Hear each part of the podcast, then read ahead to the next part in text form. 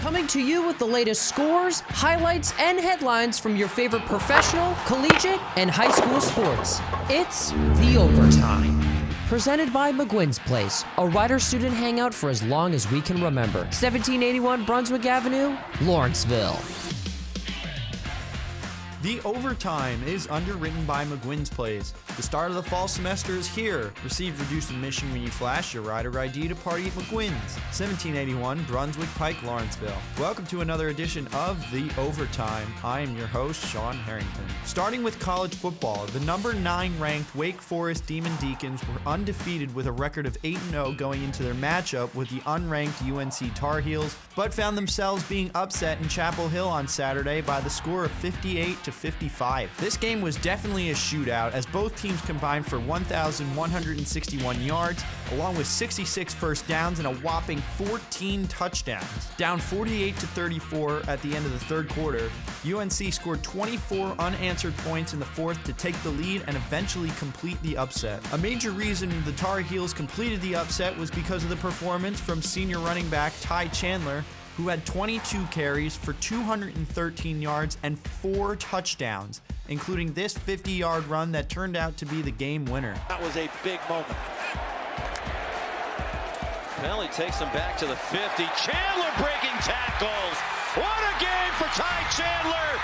Into the end zone for the fourth time. Wake Forest goes into next Saturday with a matchup at home versus North Carolina State, while UNC is at Pittsburgh on Thursday night. Moving to the NFL, the Carolina Panthers announced a couple of roster moves on Saturday before Sunday's Week 9 matchup with the New England Patriots. First, they announced that they activated running back Christian McCaffrey from injured reserve, making him eligible for Sunday's game. It's unclear if he will in fact play, and if he does play, he will likely be on a snap count to ease him back into the action. Additionally, quarterback Sam Darnold was cleared from the concussion protocol, but he continues to deal with shoulder injury that keeps him questionable for the game. If he is unable to suit up, backup PJ Walker will start in his place as he has taken most of the team's first team reps in practice this week. Moving to the NBA, Portland Trailblazers president of basketball operations, Neil Olshey, is reportedly under an independent investigation commissioned by the team into allegations of workplace misconduct. The team released a statement and said that they were recently notified of concerns around the workplace environment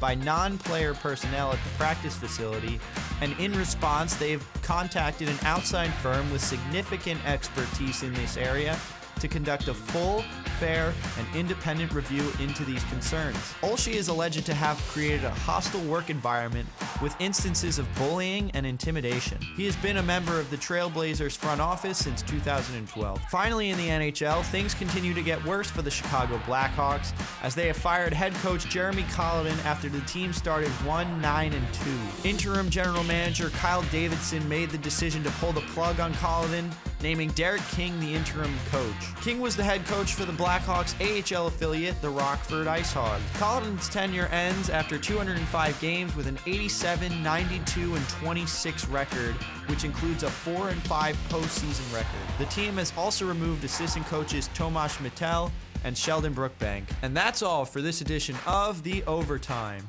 Let the games begin. Billiards, 80s classic arcade games, Giant Connect 4, Jenga, and more. Together with an ice cold bottle or draft, make McGuinn's Place the perfect fall hangout with friends. To find out more, like and follow McGuinn's Place on Facebook.